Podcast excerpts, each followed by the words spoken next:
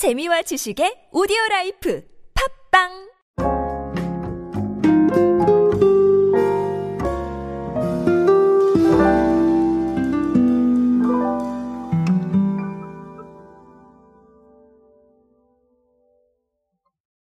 아직 1월입니다, 여러분. 어, 새로운 다짐과 어떤 새로운 상황들을 맞이하기에는 늦지 않은 시간이죠.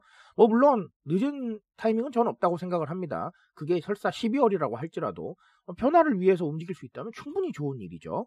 하지만 그럼에도 불구하고 자 1월은 정말로 새로운 다짐들을 이어가기 좋은 때죠. 어, 그만큼 기업에서는 각자 트렌드라던가 아니면 이야기들을 많이 발표하기도 합니다. 아직 늦지 않았습니다. 그래서 어, 이 트렌드에 대한 이야기들 오늘은 이불 이야기로 함께 하겠습니다. 안녕하세요 여러분 노준영입니다. 디지털 마케팅에 도움되는 모든 트렌드 이야기로 함께하고 있습니다. 강연 및 마케팅 컨설팅 문의는 언제든 하단에 있는 이메일로 부탁드립니다. 자 오늘 이불 이야기를 드린다고 했었는데 자 이불 이야기보다는 침구라는 단어가 조금 더 적절할 것 같습니다. total sleep care 브랜드죠. 이부자리 산하에 있는 수면환경연구소가 얼마 전에 2022년 침구 소비 트렌드를 발표를 했었습니다. 아, 이 부분 한번 좀 볼 건데요. 아, 일단은 침구 소비 트렌드의 단어는 TASTE입니다. 그래서 taste라고 했는데 아, 일단은 T는 템퍼레이트의 앞글자예요. 그래서 편안한 디자인을 말하고요. 그 다음에 A는 위생, 안티바이러스고요. 그 다음에 S는 sustainability, 그래서 지속 가능성이죠. 그리고 T는 태그, 홈스타일 공유고요. 그 다음에 E는 experience, 경험입니다. 뭐 이 중에서 사실은 공유라던가 경험이라던가 이런 것들은 제가 굉장히 많이 또 말씀드렸던 부분 중에 하나인 것 같습니다.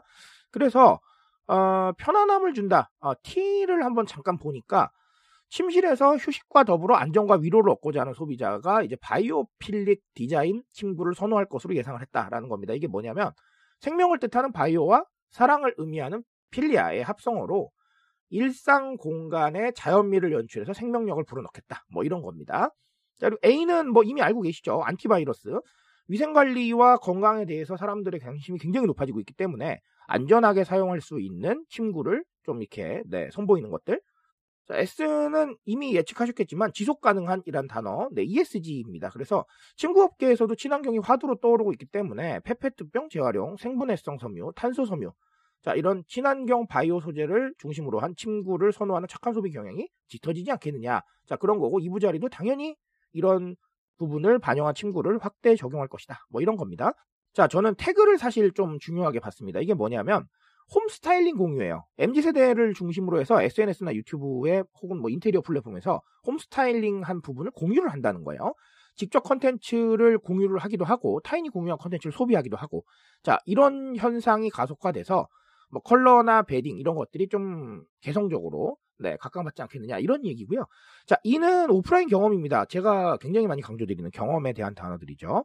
그래서 뭐 고기능성 침구에 대한 수요가 늘어나고 있는데 결국은 이런 경우에는 구매 결정에 중요한 역할을 미치는 게 경험이 아니겠느냐 이런 얘기죠.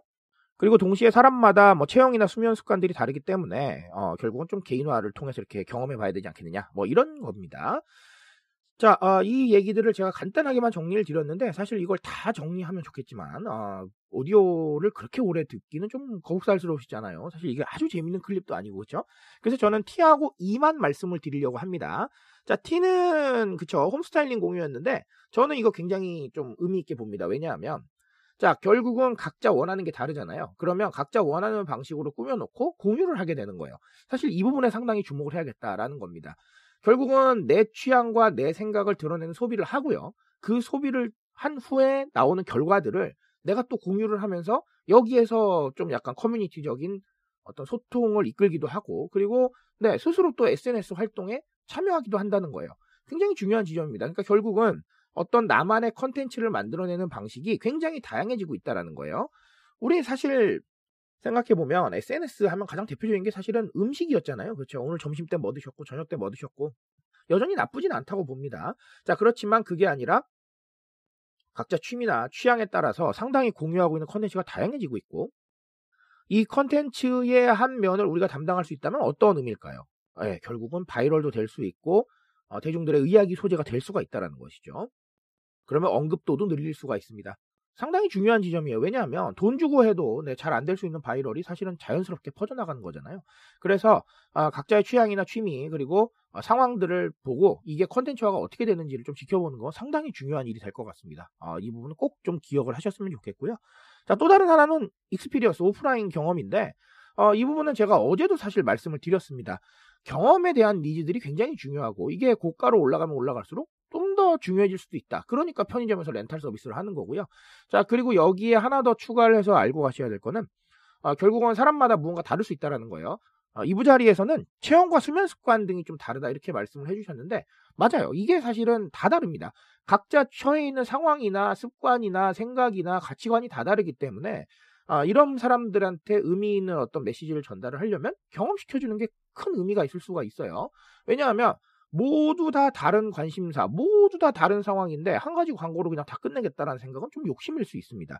그러니 이런 경험에 대한 니즈들, 물론 오프라인으로 줄 수도 있겠지만 뭐 온라인으로 간접 체험도 가능하고요. 여러 가지 방향을 통해서 어쨌든 간 경험하게 만드는 방법, 아, 이 부분을 좀 고민할 필요가 있을 것 같습니다.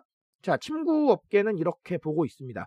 아, 여러분들은 2022년을 뭐 물론 지금 상당히 어, 시작된 지 시간이 지났고 빠르게 또 흘러가고 있지만 어떻게 보시는지 모르겠는데 아, 그 보시는 시선 속에 하나의 또 지식이 되었으면 하는 바람을 조심스럽게 가져봅니다. 오늘 말씀드릴 수 있는 건 여기까지만 하도록 하겠습니다. 트렌드에 대한 이야기는 제가 책임지고 있습니다. 그 책임감에서 열심히 뛰고 있으니까요. 공감해 주신다면 언제나 뜨거운 지식으로 보답드리겠습니다. 오늘도 인싸 되세요, 여러분. 감사합니다.